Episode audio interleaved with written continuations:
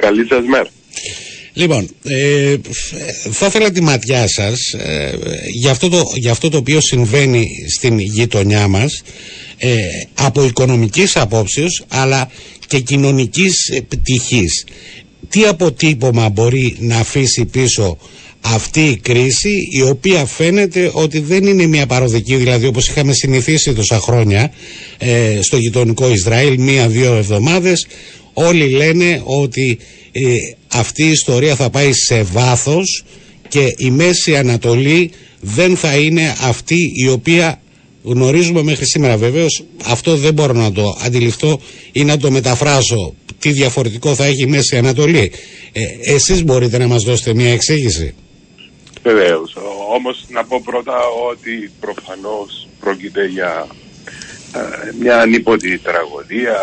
οι άνθρωποι έχουν σφαγιαστεί και αναφέρομαι στην επίθεση της Χαμάς αλλά και πολλοί αθώοι θα πεθάνουν στη Γάζα από τους α, ε, βομβαρδισμούς. Ε, είναι μια τραγωδία η οποία είναι πάνω απ' όλα ανθρωπιστική. Από την άλλη δεν μπορούμε να ζήσουμε χωρίς οικονομία, οπότε είναι κάτι που πρέπει να μας απασχολήσει, τι επιπτώσεις έχει. Πρωτού, πρωτού επεκταθείτε στο θέμα της οικονομίας, να πω το εξής. Έβλεπα εχθές κάποιες εικόνες ε, από την περιοχή της Γάζας και ειλικρινά αν δεν ήξερα ότι εκεί πέρα υπάρχουν εχθροπραξίες θα έλεγα σίγουρα ότι την περιοχή, η περιοχή χτυπήθηκε από ένα σεισμό της τάξης των 6,5 ρίχτερ.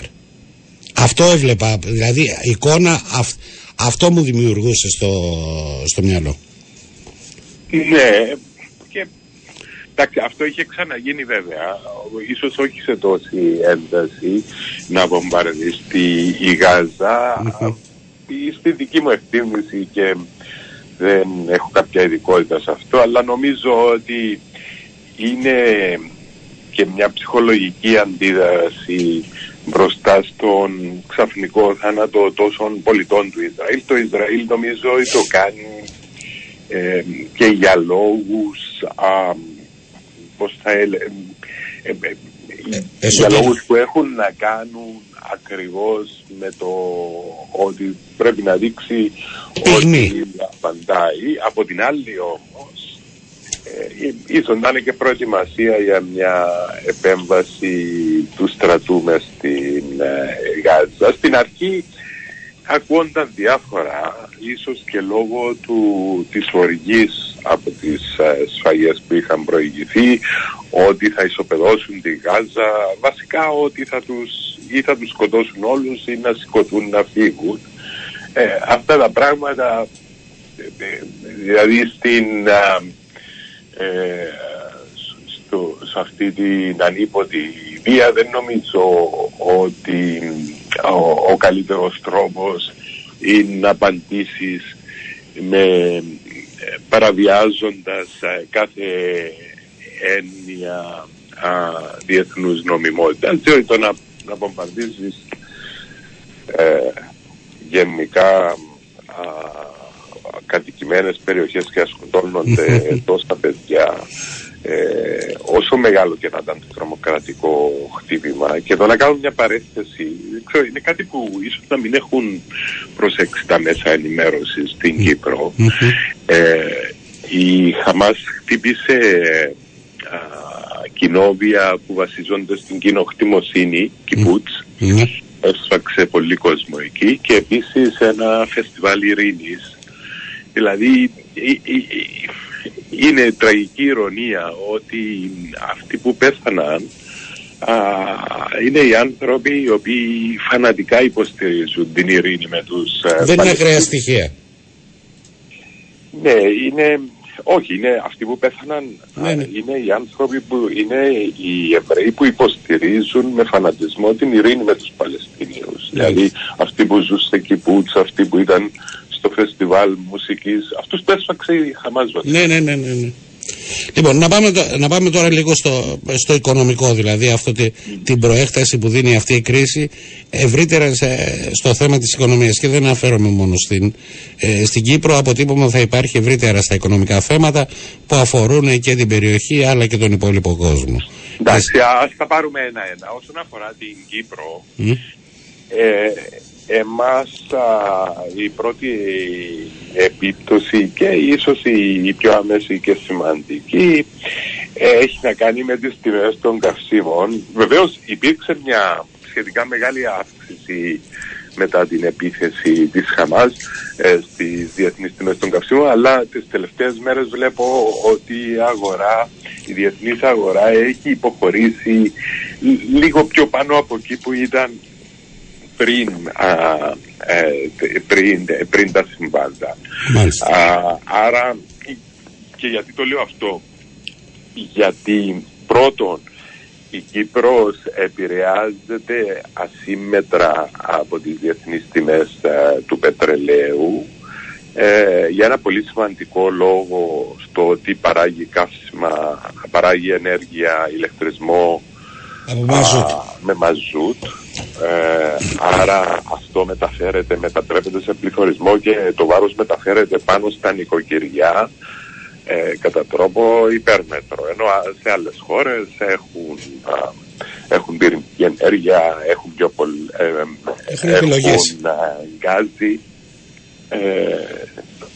οπότε αυτό επηρεάζει επηρεάζει άμεσα και επίσης θα μπορούσε να επηρεάσει έμμεσα ε, με το να κρατήσει τα επιτόκια στην Ευρώπη ψηλά γιατί τυχόν πληθωριστικές ε, πιέσεις θα αναγκάσουν την Ευρωπαϊκή Κεντρική Τράπεζα να διατηρήσει τα πολύ ψηλά επιτόκια με αποτέλεσμα να έχουμε ύφεση στην Ευρώπη.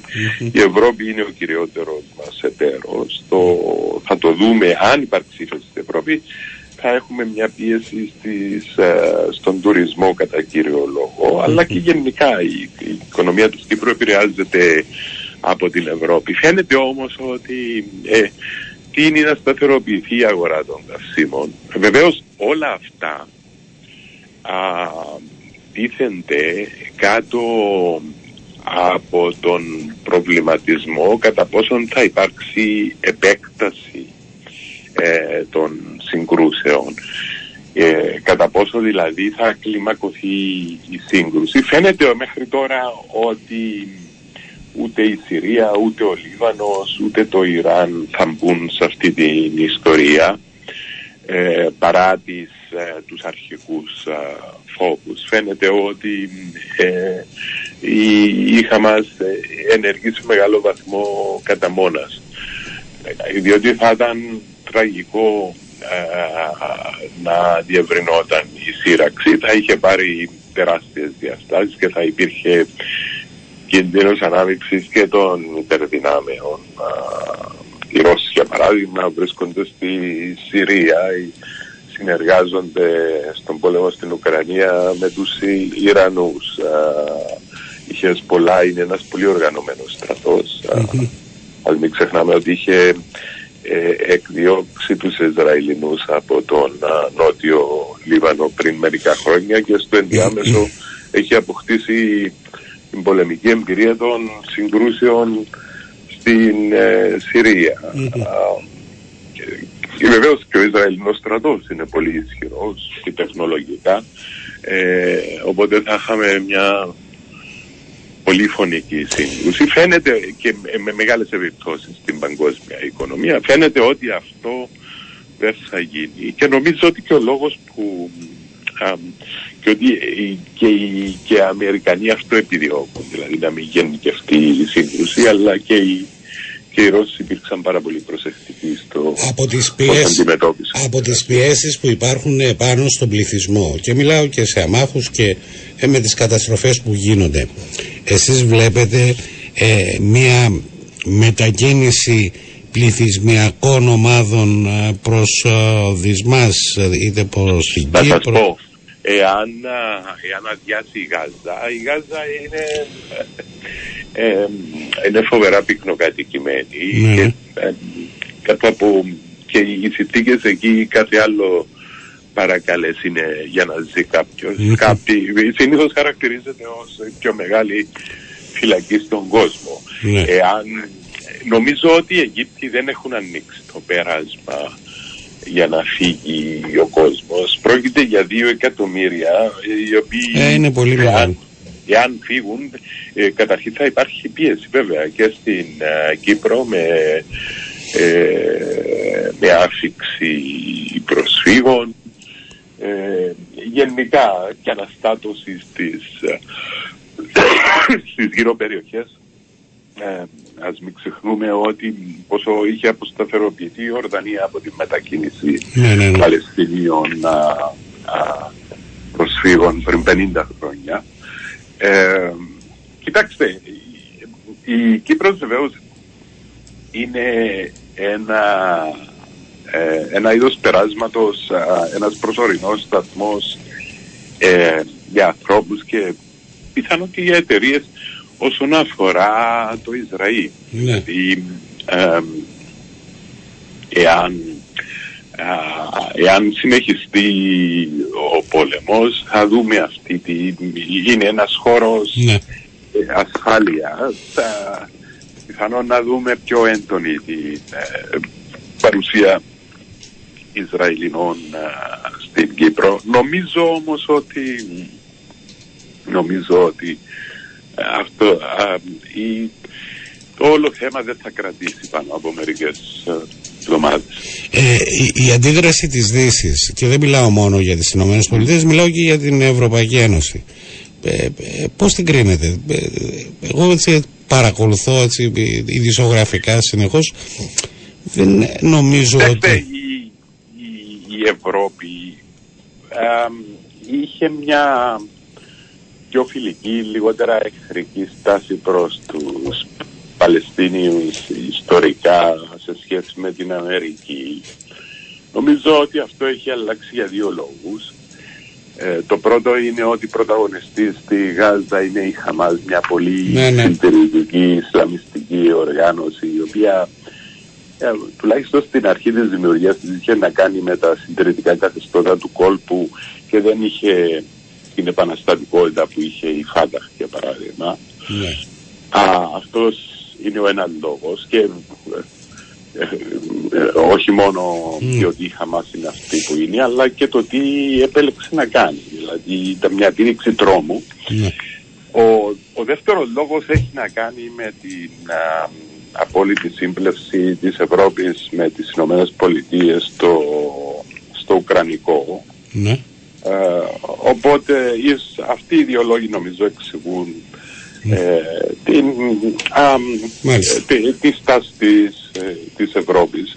Βεβαίως από την άλλη νομίζω ότι ο αντίλογος είναι ε, ότι μπροστά στις σφαγές που έγιναν ε, θα ήταν αμετροέπεια να μιλά κάποιος για το παλαιστινιακό πρόβλημα, Ναι, ναι, ναι, ναι, ναι, ναι. το δράμα κλπ. Ε, ίσως αυτό να πούνε, αλλά το θέμα είναι ότι ε, υπάρχει εκεί ένα πρόβλημα, υπάρχει το πρόβλημα ε, για δεκαετίες και κάποιος πρέπει να το, Ναι. ε, ε, πρέπει να το δει πιο ψύχρεμα. Μάλιστα. Η Ισραηλινή κυβέρνηση, κατά τη γνώμη μου, Μμ. Φέρει μεγάλη ευθύνη τα τελευταία χρόνια για το, και αυτό δεν δικαιολογεί βέβαια Εντάξει, ναι, δεν μπορεί να γίνει συμψηφισμός. καμία πράξη, ναι, ε, αλλά έχει, έχουν σταλώσει οι διαδικασίες για επίλυση του προβλήματος. Ε, ναι. Λίγο πολύ υπήρχε, υπήρχε μια κοινή κατανόηση ότι ε, στα όρια α, στα όρια του κράτους του Ισραήλ το 67 δηλαδή Ναι. α, πριν τον πόλεμο θα μπορούσε να δημιουργηθεί α, Ένα Παλαιστινιακό στην κράτος. περιοχή που κατελήφθη τότε ένα Παλαιστινιακό Κράτος. κράτος. Ε, ε, αλλά αυ- ενώ υπήρχε μια, έτσι, μια όθηση στη διαδικασία αυτή έχει σταματήσει Μάλιστα. κυρίως διότι η πολιτική του Νετανιάχου ήταν και αντίθετη αλλά και οι ίδιοι οι Παλαιστίνοι. Νομίζω ότι η, η Χαμάς ήταν και μια αντίδραση στη μεγάλη διαφθορά που επικράτησε Μάλιστα. στην διοίκηση των Παλαιστινίων. Λοιπόν, κύριε, κύριε Παπαγεωργιό, έχω, έχουμε πρόβλημα. Νομίζω ότι είσαστε απόλυτα κατανοητός. Ε, είναι θέμα το οποίο θα μας απασχολήσει και στη συνέχεια. Ευχαριστώ πάρα πολύ. Συγγνώμη έτσι που είμαι λίγο βιαστικός, αλλά ε, υπάρχει ναι. έτσι μια πλούσια ανταζετζέτα σήμερα για να είμαστε μέσα στον χρόνο. Λοιπόν, ευχαριστώ πάρα πολύ. Θα τα ξαναπούμε. Καλό υπόλοιπο της ημέρας.